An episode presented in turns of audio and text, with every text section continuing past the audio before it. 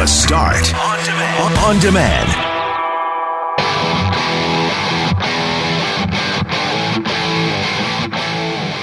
There are few words in Winnipeg that incite more anger than the words photo radar.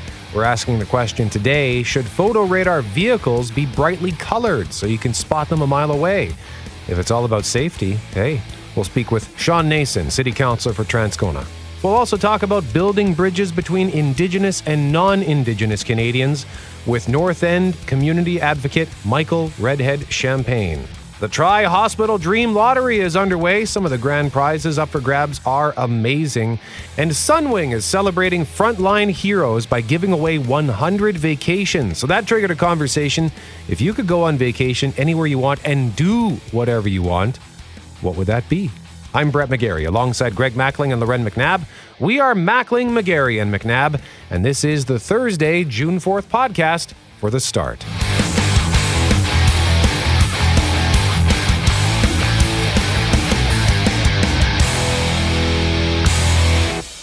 Mackling, McGarry, McNabb, thank you so much for joining us this morning on the start.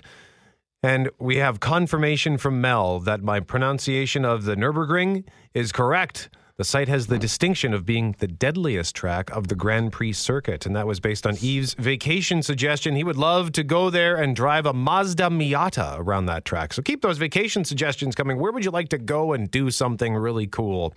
Speaking of driving fast, the flash of a photo radar unit as you speed through an intersection or school zone causes all sorts of reaction. You might feel bad that you were speeding, or bad that you were caught, or angry because you didn't even know you were breaking the law, Lauren, in the first place. Which is why our next guest says if it's really all about safety, why aren't we doing as much as we can to make drivers aware that they're even passing through that photo radar area? Why are photo radar units, the vehicles, typically gray, beige, or nondescript? Shawn Nason is the counselor for Transcona, and he thinks that in order to increase visibility around enforcement areas, all mobile photo radar vehicles should have a bright neon wrap around their truck or car, which clearly indicates their purpose. He's planning on making this motion at the East Kildonan and Transcona community meeting later this morning, but he's joining us now to explain. Good morning, Shawn. Good morning. Thanks for taking the time for being with us. Just explain to us what, what your point is. What's your goal in terms of why you're making this message motion?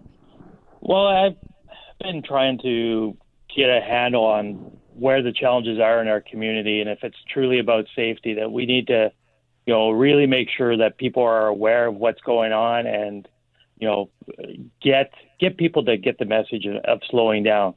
Um, we we see it throughout our city. I get complaints about vehicles racing and speeding, and uh, you know, the photo radar is one that uh, has been a, a thorn in many people's side. Uh, there's a feeling of it being deceptive. Um, so this this takes that deception part out of it. If it, uh, you know, if we can't get the flashing lights in the school zones, I guess this is the next best uh, strategy to to make people aware. You know, you had to go there with the flashing lights, didn't you, Shawn? Uh, now you're talking to someone that, that agrees with the 30 kilometer an hour zone. In fact, I, I think uh, the speed limit on residential streets overall is too high, but that's a whole other conversation. I believe in the safety aspect of this, but I don't like the predatory nature that this feels as though this is.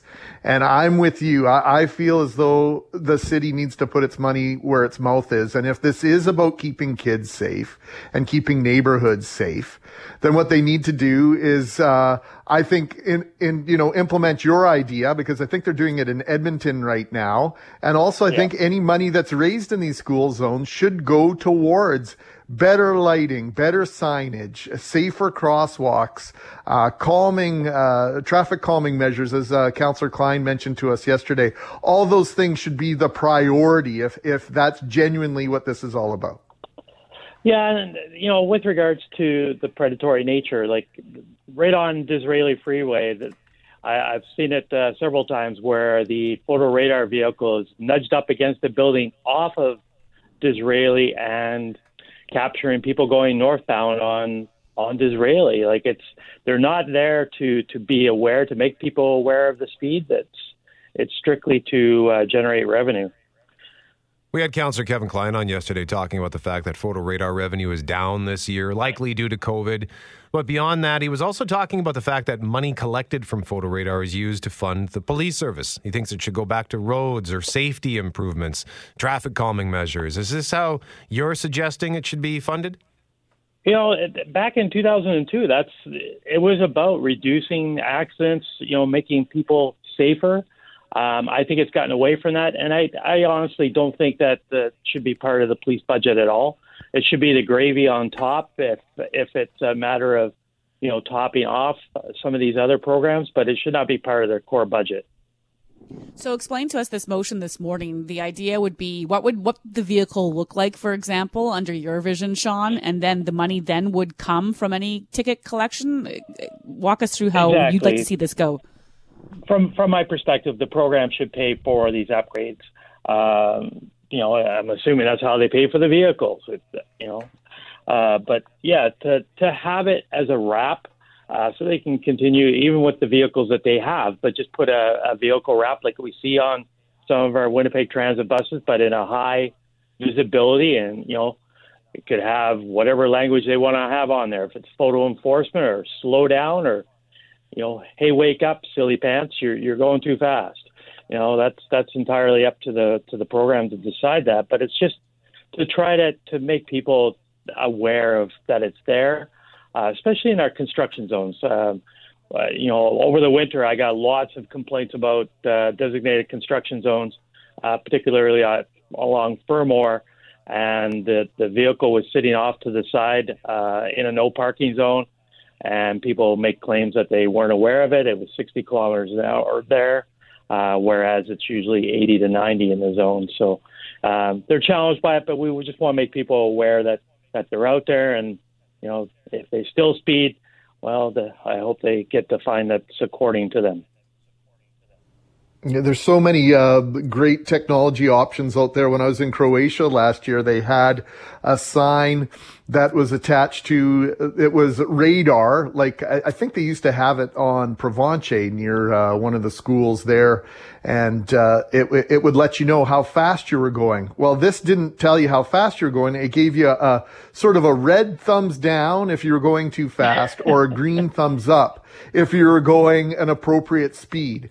And so I think sometimes we have to get a little bit more creative if we're really mm-hmm. trying to do what it is that we say we're trying to do. Yeah, and in places like uh, Sioux City, Iowa, I know they have little trailers that they put up that have the camera on it, and uh, they're very sneaky about uh, catching you for photo radar through there. Transcona Councillor Shawn Nason joining us live on 680 CJOB. Thank you so much for the time, sir. Much appreciated. Thank you. Have a great day, guys.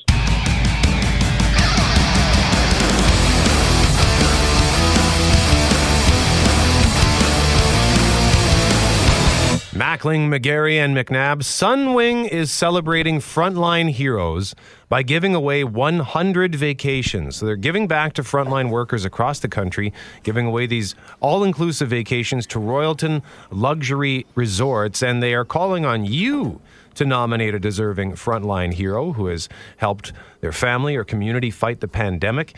Eligible nominees can be healthcare workers, emergency service providers, or anyone who has helped keep Canada safe during this difficult time. So you can go to Sunwing's website, sunwing.ca, to find out how to nominate a hero, or we've linked the page to our 680 CJOB Instagram story. Nominations will close on June 30th. But that just got me thinking yesterday while I was sitting outside, you know, if I could take a vacation anywhere to not just to take a vacation but to actually like go and do something what would i do and you'd think that for me it would be to go somewhere in Canada like Nova Scotia or Prince Edward Island or Alberta and go golfing. But the first thing that popped to mind was something I once saw in The Amazing Race.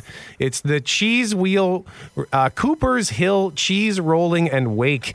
It's it's just this like steep hill where these people push wheels of cheese down the hill and then the people go rolling down the hill and tumbling. It, it looks chaotic and dangerous, but I just thought it would be fun to go somewhere somewhere on this planet to just do something kind of crazy or strange or unique, something that you just can't do here. So I don't know. I just figured that could be for a fun chat. So why don't we go around the horn here? Jeff Fortier, Oh, hello there. Would you go to? You once mentioned you like the electronic dance music. Would you go to like a a, a Ibiza in Spain, perhaps? Well, actually, I was going to say I would like to go to a big concert somewhere in like the UK, somewhere that's not in North America, because I just find that the crowds, like there, sing with the music. Like they all chant, sing, and I just want to have that experience, you know, where you have over a hundred thousand people and you're you're all in sync. yeah, when you see the crowds at Wembley, where Yeah, everybody is clapping Aid. in unison. Oh, it's just it's amazing. I want that experience. So somewhere in the Hey, UK. Jeff. Yeah. Jeff, you, you, you love Bon Jovi, and John Bon Jovi always says about European crowds in the United States, they know the chorus. In Europe, they know the verse and the chorus. Yeah. And that's the difference. Yeah, exactly. I want to experience that. That's a great idea, Forte. Right on, man. Uh, Mackling, you mentioned uh, that initially it would be sports, but uh, what was for those just tuning in? You had a really good one. Yeah, Holland. I'd love, love to take the boys to Holland, and, and would hope that uh, am hoping that when we do that, that uh, the boys' papa, their grandfather, who was born in Amsterdam, could be there to be a tour guide and to let them see Amsterdam through his eyes, where he was born and lived until he was a young boy, and then also to celebrate the the history, the connection between Canada and Holland uh, with regard to the Second World War and the liberation of Holland. And, and while we spoke about that uh, just early in the show, I got an email from Mike who listens every day, and he says, uh, R.I.P. Uncle Frederick Cyril Smith, age 19, died liberating Holland October 23rd, 1944. Leopold Canal. Just remember everything you have today is because of young men like him. And the power of that perspective, I think, would be uh, a tremendous gift to my kids. What about you, Jeff Braun? Is Jurassic Park real yet?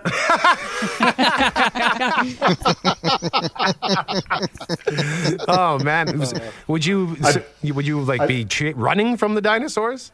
Oh, I was going to say, I don't want to be first through the door. Oh, give them a few months to iron out some of the wrinkles because the first time they tried it, it didn't go so well. But that'd be awfully fun. But realistically, if uh, money's no object and time's no object, I would just follow Bruce Springsteen on tour. That's my dream vacation of all times. Just see like 50 shows in a row over half a year or something like that, and just go wherever uh, Bruce takes us. That's a, another great idea. What about you, Kelly Moore?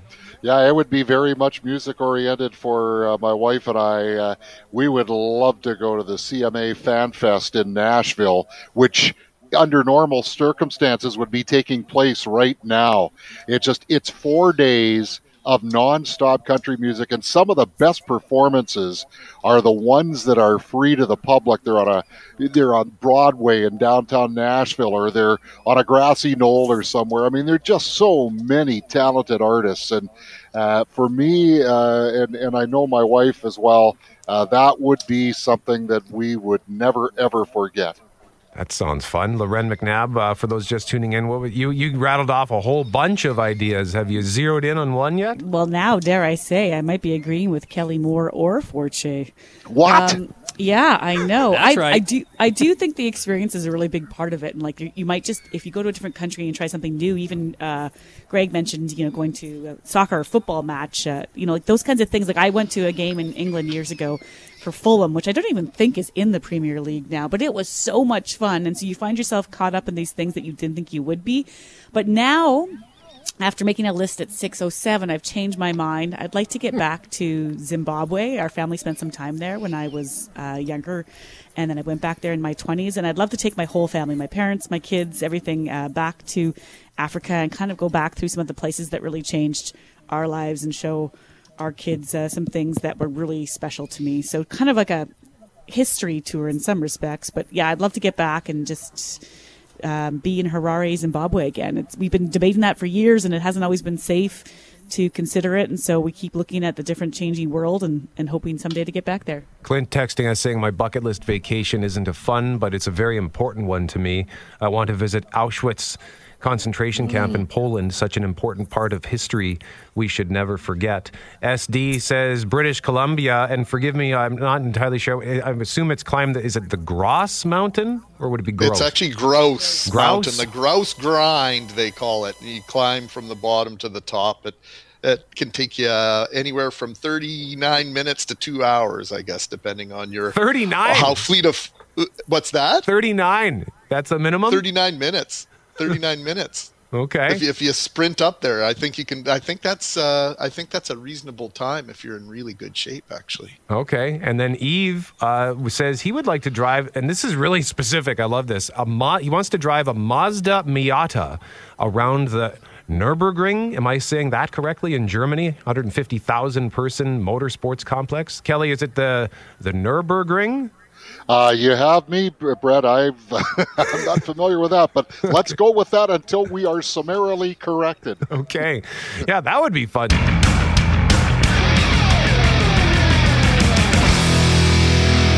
Mackling, McGarry, and McNabb, there's a big day coming up that's got me anxious for my gym to reopen because I know that I've put on a couple of pounds during the pandemic. Greg, you've been rather disciplined with your diet over the last couple of months. Is that still the case? Uh, according to the feedback I'm getting, yes. As you know, I won't step on a scale, so but I'm getting positive feedback, and I, yes, I am watching uh, what I'm eating. I haven't changed a whole bunch, just the, the amount and, and the amount that I'm moving. I think has changed most dramatically for me. So, um, affirmative to your question, Mr. McGarry. And Lauren, are you still running or rollerblading? Was it? Oh, I had a great eight week stretch there where I was exercising all sorts of exercise every day, like videos and running and rollerblading with the kids and biking. And then I hit a wall a few weeks ago. And to be honest, I'm currently Googling other menus from our small town salute. Uh, you guys were talking about Oak Bank Cedar, Cedar Maine. Maine, yeah. I've been thinking about that burger for a week now and I'm back on that. No, no. So to answer your question, Brett, no, I'm not disciplined any further. Well, maybe you need a jump start on the fitness front. If in this Saturday, June 6th, is National Health and Fitness Day. And to tell us more, we've got Kate McKenzie from Surefire Fitness with us. Good morning, Kate. Good morning, everybody. What's happening on Saturday?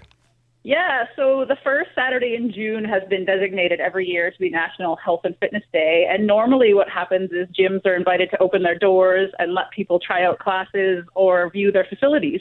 But unfortunately, the way things are this year, that just hasn't been possible. So the Fitness Industry Council of Canada kind of came up with a, a new concept, a virtual concept. Well, there'll be live streaming classes from across the country led by fitness experts from PEI all the way through to British Columbia. Now that sounds fantastic. Clearly, we've seen an explosion of these virtual workouts uh, when the pandemic first started. What's the uptake been on those, uh, Kate? Oh, for sure. There's been uh, a huge surge in uh, online live, whether it's on demand or live classes. And I think you'll see that once gyms do open, I know some of them have already started to open here, but across the country, that most gyms will offer a hybrid model where there will be some options for doing online classes and some options for doing in person classes. Yeah, we've been saying for months now, weeks, and now turned into months that it's going to change the way a lot of businesses operate, and in some cases for the better, depending on how you're looking at it. You mentioned that some gyms have we reopened. What's the response been in the community in terms of how those reopenings have gone? Because yes, they were allowed to uh, reopen June 1st, but it's a, it's a slow startup if you want to get everything right in this COVID time. Yeah, you definitely have to follow a lot of the protocols, which is obviously in the name of safety for everybody. I know for myself, I've uh, been doing my classes outside, and we've been blessed with really good weather, so that hasn't changed too much on our end. And I think for the summertime, you'll see a lot of people taking advantage of the outdoors or continuing with those virtual classes, and maybe some people who really feel that need to get into the gym.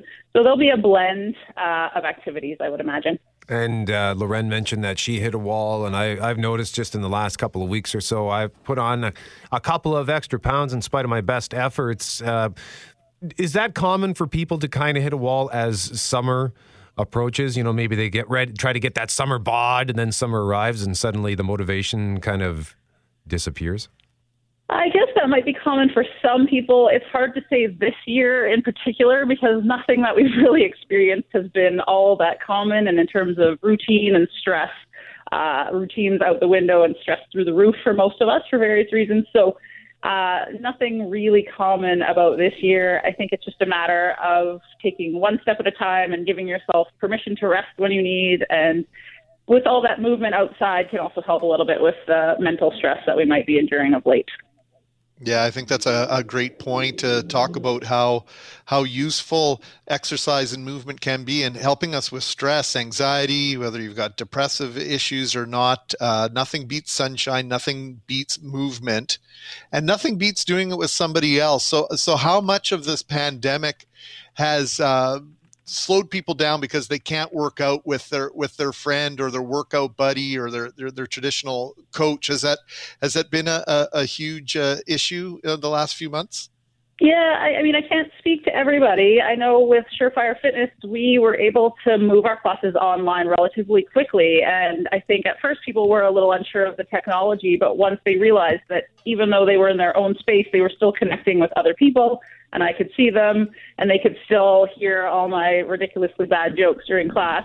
That that still gave them that sense of connection during class. And now that we're uh, outside, I think people even feel that connection a little bit more.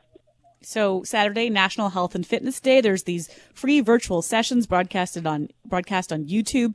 How did it feel? I understand you're the one that was asked by the Fitness Industry Council of Canada to represent the Central Time Zone in Manitoba. That has to be a feel like a win in, in what might have felt like not a lot of winning times the past few months. Yeah, quite an honor. Um, the event basically runs from 9 a.m. to 3 p.m. and so my session is going to be right in the middle of that at 12:30 Central. Um, and people can tune in at any time. You don't have to be uh, there for six hours. And there'll be little 20 minute workout sessions. And the one that I'll be doing is called Intriguing Isometrics. Intriguing isometrics. And where do we find that? Where where do we get online with these workouts? So the Fitness Industry Council of Canada has a YouTube page. So if you Google that, then you just subscribe to their page and uh, sign in there at any time during the day on Saturday.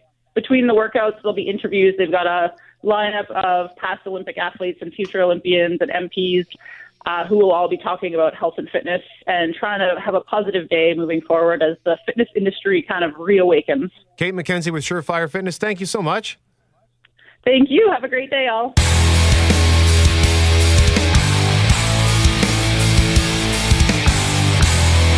For years, our next guest has dedicated much of his seemingly endless amount of energy to building bridges in our city. Yeah, when I first met this young man, he was presenting at TEDx, an event here in Winnipeg. It was 2012, and I introduced him as North End MC. The MC are his initials, and the North End is his passion. And Lauren, over the last eight years, the North End MC has become synonymous with his part of the city. Of course, he's the founder of Meet Me at the Bell Tower. He was born and raised in Winnipeg's North End. He's also an award winning community organizer, public speaker, and a proud member of Shamattawa First Nation. And we're always so pleased to welcome Michael Champagne back to the start. Good morning, Michael. Hey, what's up, everyone? Nice to chat with you this morning. Thanks for being with us. And oh, we've had so many fascinating conversations and concerning and disturbing and all the rest over the past few days. Michael, want to know what your impression is of what we're seeing in the United States is we see thousands of citizens, tens of thousands of citizens stand up and ask for justice, not just for themselves, but for others? Well, it was an interesting, it has been and continues to be um, an interesting time, I think, for all of us as we see what's happening in the United States. And I think what it causes everybody to do is um, and I think many of us have been hearing that. Everyone keeps pointing over there and saying how bad things are over there. But the number one thing that I've been doing in my community work in Winnipeg, when we do notice things that are happening in other places, is asking ourselves the question are those same things happening here? And is there something that we can do to prevent that situation that has obviously spiraled into uh, such intensity? Um, is there anything that we can do proactively here in our own backyard to make sure that we prevent those types of things from happening. In 2014, I was featured in a book about the Idle No More movement, and I featured in an article called After the Protests Where Do We Go From Here? Um, and I talked about four things that I think people need to do when you attend a protest. And if you truly believe in that protest. And so, what, what I would say, not only to the folks in America that are supporting Black Lives Movement right now, but also to folks that are planning on doing the same thing here in Winnipeg, is that the four things you need to do when you are going to support somebody in a protest is the very first thing is you got to do your own damn homework. Um, and I think there's a lot of people that are unfortunately relying on black folks to do the education side of why is this happening right now. And I think all of us have Google we all have the capability to do our homework right now to make sure we understand why those things are happening. Anyway, it goes on to talk about how we need, all need to take initiative. We ask for and accept help, and then we creatively build momentum. But these are some of the things that I think that we can do in between rallies. And um, as much as everyone is, is instinctively saying everything's so bad over there, and phew, I'm happy it's not happening here. Realistically, we have to look at the fact that Winnipeg has had some some difficulties lately when it comes to Indigenous people, Black people, and the police. And I think we have to be real about the fact that there are some things we need to do in Winnipeg to make sure that we can prevent the type of widespread uh, violence and rioting that's happening because people feel like they're not heard. There are some systemic things that we can do today, I believe, to make things better, but it all comes from centering Black voices um, and those that are most affected uh, first and listening to them on how we can structurally address these challenges, not just with uh, photo ops and uh, small uh, gestures that are tokenistic in nature, but things that are actually shifting resources and the way systems operate so that people that are disproportionately negatively affected end up having a little bit of power and control so that they can advocate for themselves and say, this is what I actually need. So I didn't mean to go on a big giant speech there. no, I think it's apropos because when I reached out to you about this, Michael, you were you were sort of apprehensive at first. You didn't want to take away the spotlight from Black Lives Matter conversation. I, I respect that about you, and uh, I believe you put others first the most hours of every day. So uh, I, I, think you highlight uh, uh some great points here uh, about what we can do and what we should be doing uh, in light of this, in the shadow of this, and but th- this conversation really in Canada, you mentioned it, the fact that we're looking at over there. And so building bridges between non Indigenous and, and, and, Indigenous Canadians is so critical. I, I don't know we're doing a, a, great job at that. I, I know you'd like us to do a better job. So, what is it out of this that we're seeing in America that, that we should be looking at and going, okay, um, this is happening right in my own backyard. I know you you, you mentioned a couple of things with regard to interaction between not only uh, Indigenous uh, Winnipeggers but but Black Winnipeggers as well. Well, I think something that's been really important for me in the work, the community building work I've been doing, is trying to see what kind of Indigenous Black solidarity work that I can be doing. Um, and so, a lot of the work that I do is, of course, um, led from like a place-based perspective if it's something in the North End, or a culturally based pers- perspective if it's something for Indigenous people or for for our newcomer community. And um, I think what we really need to do now is we need to look at those resources and platforms that we have been able to build and ask ourselves the questions: How can we use those platforms to share space, share privilege, share resources, share influence, share money? With the community that is most affected right now. And I think right now it's uh, it's black people in in Winnipeg that we really need to be listening to. And I'll give you a, a solid example. I've been chatting with some grade seven and eight students over a number of weeks in a particular school here in Winnipeg, and this week is the seventh of eight seventh of eight uh, talks with these students. Because of what is happening here, I'm going to be uh, inviting a black community uh, member to come and share that time with me. I'm also going to be donating my fee for that day to the black uh, protest, that's the Black Lives Matter protest that's happening at the legislative building this Friday, and making sure that that black leader that's coming on with me is getting compensated as well. So that's like an example of, I think, small things that we can do to try to create space in our day to day activity and direct resources and supports to where it needs to be today. Michael, before we let you go, you you touched on sort of token gestures. You know, we see slogans and hashtags, an endless stream of blank black squares on social media, but those only go so far, I think, in helping connect people to a cause. So, you know, how can we take things from conversation to solutions, particularly for those who who might be engaging in those social media posts? Well, I think uh, solidarity is important, and any everybody should take every available action that they can to uh, support. Um, with that being said, we do need to take the lead from those that are most effective, aka Black people. And so, the one thing that I've been seeing a lot um, on social media is people talking about how, and even a CJOB is guilty of it, is talking about um, how we got to track down these looters who have done the damage. But I think what we really need to do is we need to track down the cops that have done this damage track down, track down the systems that have done this damage, track down the, you know, like this is there's a lot of systemic racism not only in policing, in justice, in health, in education, in economic systems. We have to track down the looters in those systems who have done the damage. Um, that's the damage that I want to track down. So I I need I need all the listeners to help me. Well, Michael Champagne, we appreciate every time you come on to help us uh, learn about what is going on in the world. So thank you so much for taking the time to speak to us this morning. I appreciate you folks for having this conversation, and I look forward to hearing more Black voices on CJOB as we move forward talking about this in the future. Very well, sir. And you can follow him on social media at North End MC.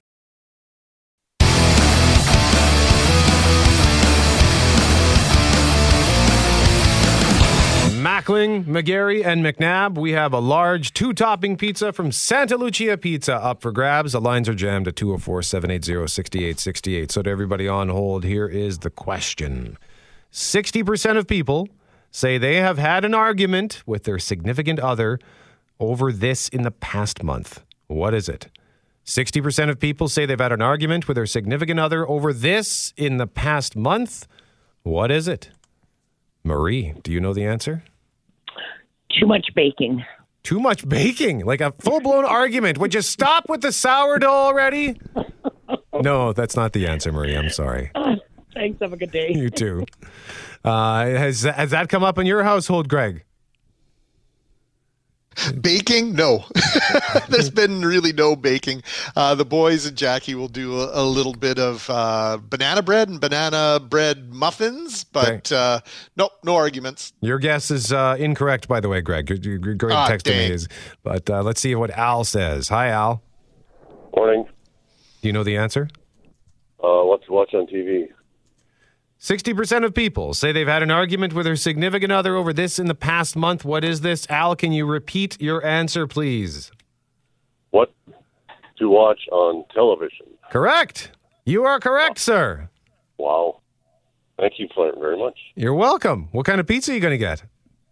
Uh, hmm, onion and beef and onion, I think. Beef and onion. That's like a like an like are you a meat and potatoes kind of guy? Absolutely, all the way. Yeah. Okay. All the way. Well, hang on a second. Forte is going to get your details off the air. Al, stand by. Lauren, uh, have you had any any arguments about what to watch on TV recently? It's not really an argument. I think I was saying a couple days ago. It really That's comes right. out in my house as more of a ah, the sigh. The sigh. You you must love the the husband sigh. Uh, it kind of makes me laugh actually because he comes in the door and usually when he gets home from work, it's the time of day I've sent the kids outside to go play again or you know just they're kind of occupying themselves and I'll trying to find a bit of me time because we go so to bed so early in this job and he walks in and he's like Modern Family, eh? Or The Office, eh? I'm pretty sure you've seen this one. I was like, oh, I've seen this one nine times, but I'm still going to watch it again. So yeah, I mean, this is 10. yeah, we have very diverging tastes when it comes to, or different tastes when it comes to what we watch. Um, but we can, we usually find some sort of happy medium for like an hour, and then yeah, it's never a fight. He like just dif- different tastes. That's all. What about you, Mackling? Uh, no, it's just uh, two separate TVs for the most part. Uh, Jackie and I have so such divergent tastes. The only thing we really agree on is football and hockey, and outside of that, it's completely different. I watch my documentaries and my different conspiracy theory stuff uh, on Netflix or or online, and uh, and then I'll you know I need my break, and so I'll, I'll watch uh, Seinfeld or Curb Your Enthusiasm. She can't stand Curb Your Enthusiasm. What are you listen? What's with the language? Why does Larry always have to talk like that? And can you go watch that somewhere else? So, that- so that's about as heated as it gets. I get the.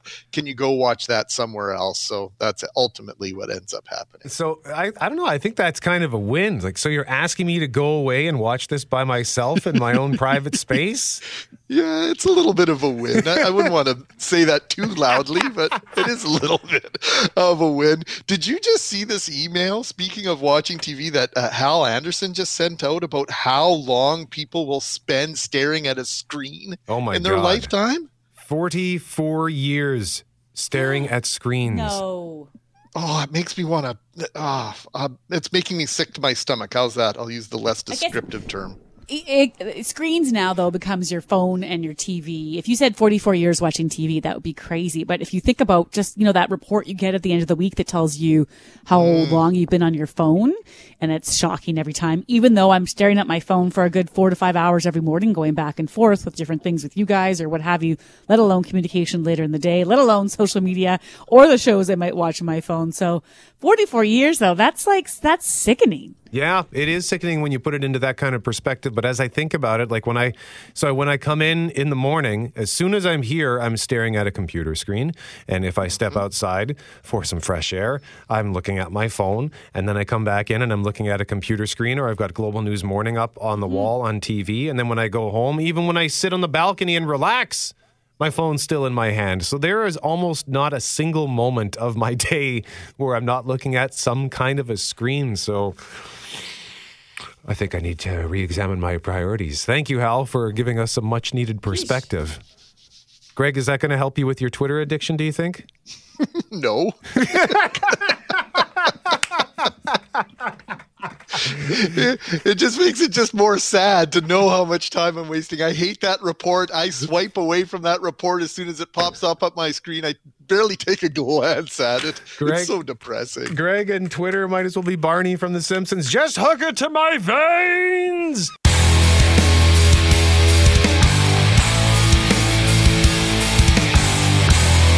But right now, we want to talk, Lauren, about the homeless encampment on the Disraeli. You may recall about a year ago, we were talking about different camps that have popped up across the city, uh, some in the village, some along the river, some down near the forks, and what to do about them, and the whole question of how to help, but also uh, remove what might be dangerous or or camps that are viewed viewed as eyesores or other. And so the city of Winnipeg looked into using its own resources to try to remove some of these camps and draw in outside people to help out with this issue. But it hasn't really gone away. We might not be talking about it as much, but it hasn't gone away. And this morning, North Kildonan City Councillor Jeff Browaty is actually asking the city to return to its policy of using internal crews to clean up and dismantle some of these illegal homeless camps. And Jeff joins us now. Good morning, Jeff. Uh, good morning just for those who might not be passing through this neighborhood as often, and myself included, if I'm coming over the Disraeli freeway uh, close to downtown, what might I see when it comes to some of these camps there? Yeah, I mean, shortly after you get over the Disraeli Freeway, uh, in front of the uh, the Manitoba Métis Federation building, uh, there's a fairly large, we'll call it encampment. Some of it is tents, but it's also a lot of shopping carts and tarps and uh, uh, really unsafe uh, living quarters.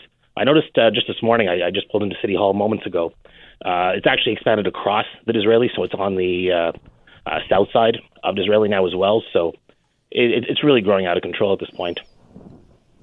Jeff, uh, you know, I've seen these uh, grow over the last year or so, and uh, clearly it, it's uh, it's disappointing to know that Winnipeg's homeless population is, is growing to the to the point that these sorts of things are necessary. I've seen them in Seattle. I've seen these homeless types of homeless camps in Los Angeles and, and different cities, Chicago, across the United States. And to see them here is obviously disheartening.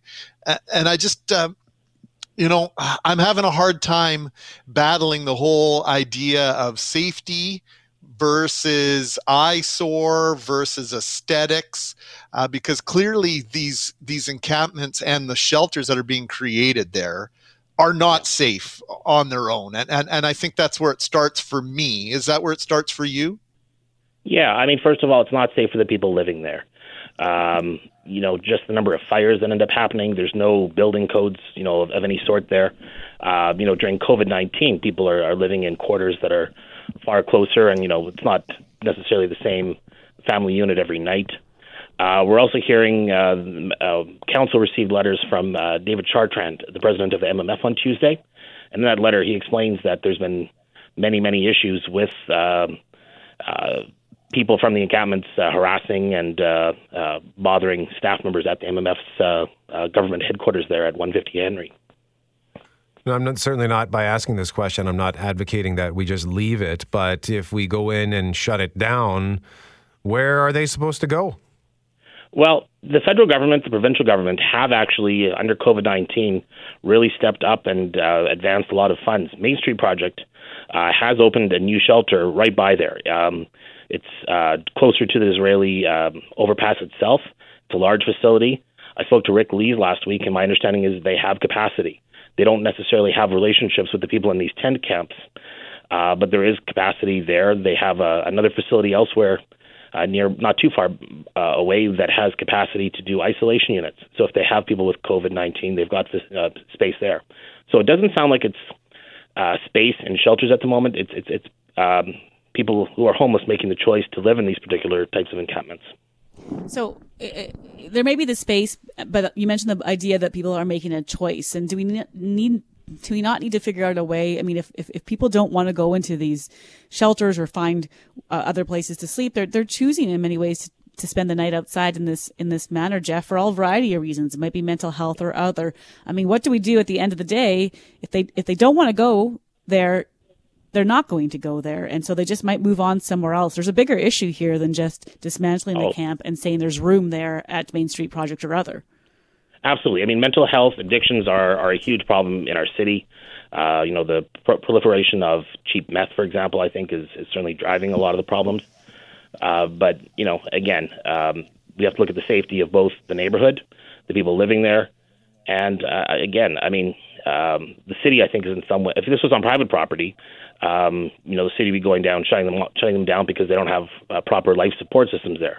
It shouldn't be acceptable for the city to be hosting uh, these types of structures, these types of uh, facilities when you know we wouldn't allow it on private property. And I agree with you. Every instance, everything that you're saying, uh, from the safety of the individuals in these camps, but I just can't help but uh, ask Brett's question, uh, you know, one more time. Just this idea of where are people going to go uh, if if we kind of go in there and and dismantle these camps? It, it's going to be it's going to be stressful. It could get rather ugly. Is there is there not some sort of happy medium here? Because the thing I think that bothers me the most is yes, the structures are an eyesore, and, and I'm concerned for the well being of the individuals living inside, but some sanitation provisions at the very least? Could we not be have a, a, a, central area where people can put the garbage or similar? Because it, it, it just it seems as though there are all sorts of just junk piles uh, associated and and building up around the outside of the uh, of this camp in particular on Disraeli. I, I, I just this is this is a tough one for me Jeff. I gotta be honest with Great. you. Yep. I know. I understand. There's no there's no easy you know magic wand to to, to make the problem go away. I, I recognize that and I appreciate that. I mean, they've opened up, uh, or they are opening up, I believe, in the Mitchell Fabric Building, a place where people can go, you know, drop in for you know short periods over the night in the winter to you know do a quick warm up. Um, the new facilities, you know, Main Street Project is uh, a facility where you know you can still be using and get shelter. I understand Siloam, like you have to be clean before you can get shelter overnight. Main Street, not necessarily the case. Um, you know, there, there's been a lot of additional resources added out there um, for people who are experiencing homelessness and addictions and, and such. But you're right. I mean, there's no easy solution. Um, but again, um, just the, the, location of this particular one has, uh, has certainly it, it, it's so visible too, which is you know certainly a, a concern from the residents I hear from on a regular basis. Um, you know, the city alone can't be the the lone uh, group that you know addresses homelessness uh, and addictions, but uh, you know we need to be part of it. Jeff Browaty, North Kildonan City Councilor, joining us live on 680 CJOB. Jeff, thank you for the time as always, sir. Okay, thank you.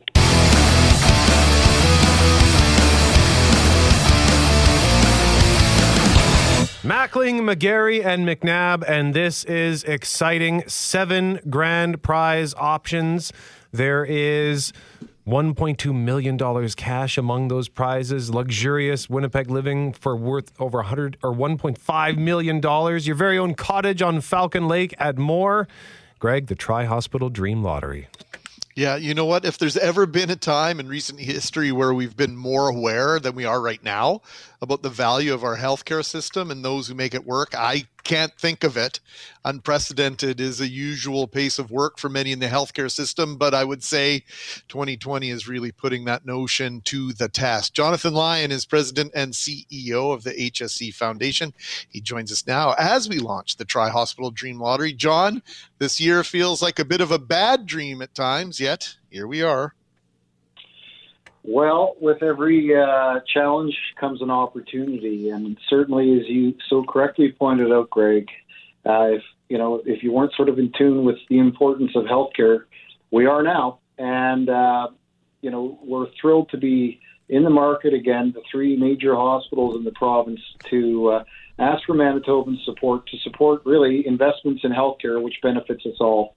And uh, Manitobans have done a fantastic job rallying around the advice and direction of the public health people to uh, stop the spread of COVID. And we ask them to continue to work together to support healthcare at the major hospitals, including HSC, to so that we can continue to make strategic investments that allow for better care, more access to care, and timely care, something that we all benefit from.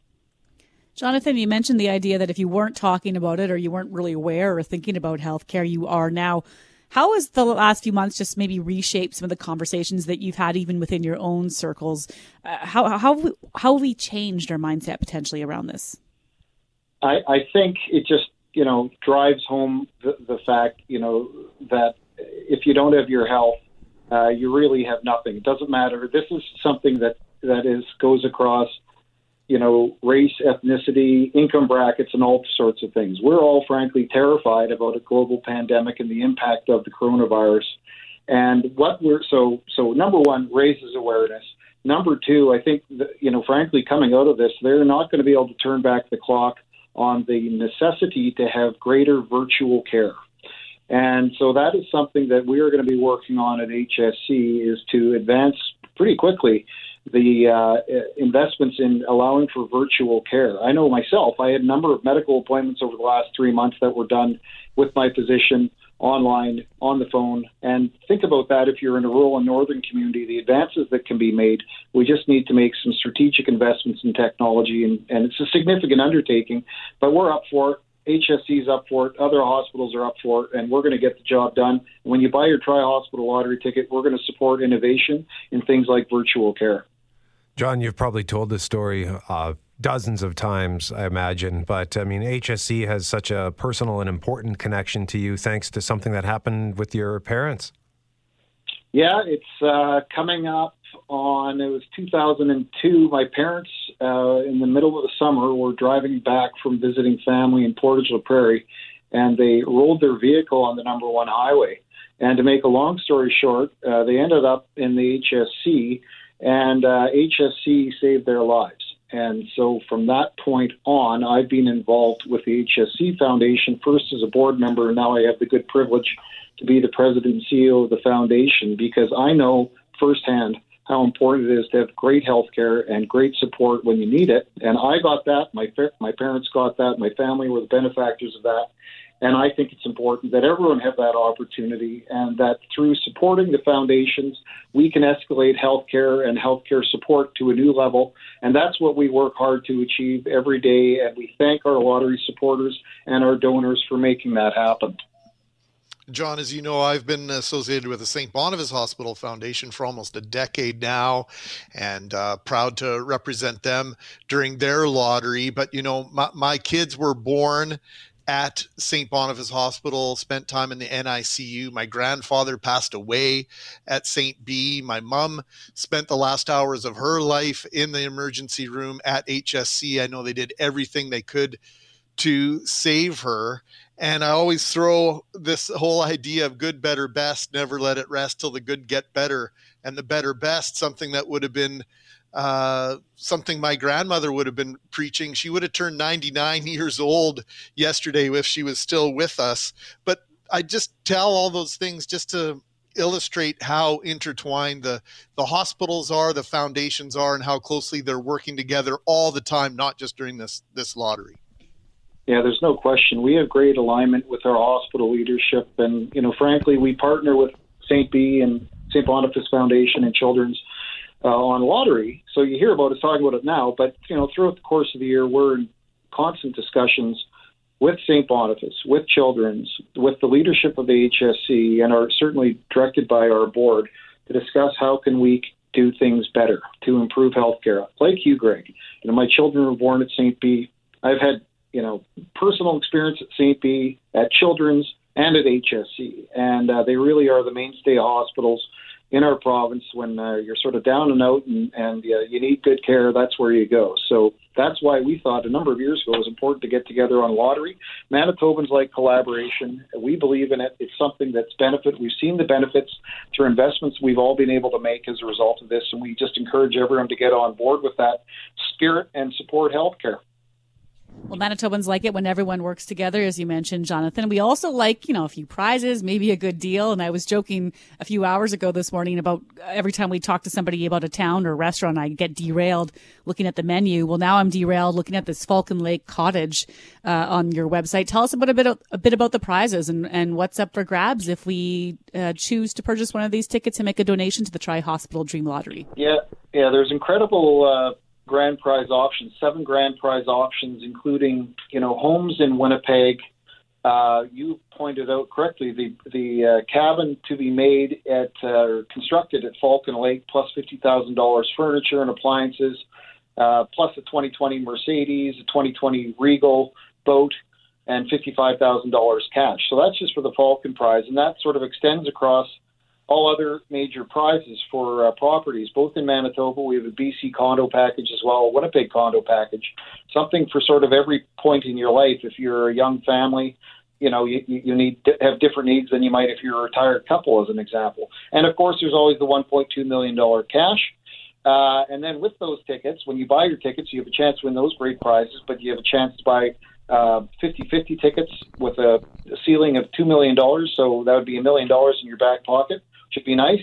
And then there's bonus prizes as well. And if you buy now, we have four uh, bonus deadlines before we get to the grand prize draw at the end of August. So uh, you're entered to win these incredible prizes throughout the uh, program as well. So again, it's important to support it, but it's get in early and you get a chance at multiple draws to win other prizes, and you're still eligible for the grand prizes. One of the rites of passage when it comes to these uh, hospital lotteries is we, uh, we, as members of the media, get to go to the launch party and get to tour the the, the show home. Uh, this year's big one uh, of the grand prizes is at 186 Willow Creek Road, but because of COVID 19, we didn't get to do that. And I didn't get to find the bathtub and see if I could fit in the bathtub. That's part of my tradition. But you can go to trihospitaldream.com and have a look at it. And uh, I and I now see too. Not only do you get the home, but you get a couple of couple of Mercedes Benz. Like how how much work goes into getting the prizes for these lotteries? Yeah, you know, every year it changes. There's a lot of work. I want to, you know, thank the uh, those at uh, in our organizations who work t- countless and tirelessly to pull this prize packaging together. This doesn't just happen. It's a lot of hard work, and uh, so, and there's great prizes. I mean, again, just to your point, those Mercedes are beautiful vehicles, uh, vacation, uh, travel vouchers, cash, uh, the whole nine yards, right? So you get the full, the full package, and uh, I, I've never had to worry about measuring myself for a bathtub being a uh, tall five foot nine on a good day. But uh, that's funny. This looks, and I'm just looking at the picture of the bathtub. This looks like a behemoth. Uh, so yeah, I would comfortably fit in that bathtub. So that is wonderful. So trihospitaldream.com is where you go to get the website. Is there a phone number as well, John, if people want to just pick up the phone and order tickets? Of course, 204 254 9131. And uh, next week, you'll be able to buy tickets next Monday at London Drugs in St. Vital or at uh, various Shoppers Drug Mart locations across uh, Winnipeg. Jonathan Lyon, President and CEO of the Health Sciences Center Foundation, joining us live on 680 CJOB. John, thank you so much for this. Much appreciated. Thank you very much. Appreciate it. Have a great day, everyone. And again, this is in support of the Health Sciences Center Foundation, St. Boniface Hospital Foundation, and the Children's Hospital Foundation. And thanks to the suppliers of the Tri Hospital Dream Lottery KDR Homes, Weens Furniture and Appliances, Mercedes Benz Winnipeg, and CWT Vacations. Lauren, have you? So you uh, got derailed by the cottage in Falcon Lake, but did you look at the pictures of the main show home where we would have toured had we been able to go? Ooh, no, but I'll do that right now. Is there a sweet walk-in closet? Wine rack? Uh, oh, I haven't gotten that far yet, but yeah, this looks like really amazing. It's so nice, so open. Uh, oh, it looks like they've got a nice finished basement too. I I'm just sad that we You're didn't. get to dreaming. see- You're I- dreaming. I am. I am. I just. I fell into a daydream. Like even the coffee table, or not the coffee table, the dining room table. You just go to the website and you'll see what I mean. This is unbelievable. Oh, and look at that wall with the fireplace. Yeah, it's spectacular. And seven grand prizes. The, the and the idea of having a cottage on a 1.5 million dollar cottage on Falcon Lake. Uh, this the things that dreams are made of, and you can only win if you get a ticket for the Tri Hospital Dream. TriHospitalDream.com is It's a climbing wall. Sorry. A climb. I was just thinking. Once again, my mind is going places today. I looked at that and I was like, you could you could put some ropes and a couple little things on there. You could have a climbing So wall those slash climbing TV unit. and- oh, that's yeah, a great idea. it would Lorraine. really I like devalue the property big time. Yeah, you'd have to be sure you, you're there for the long haul if you're going to that extent. what did you do to this nice marble wall? Oh, it's a it's a classic climbing wall. Classic climbing wall.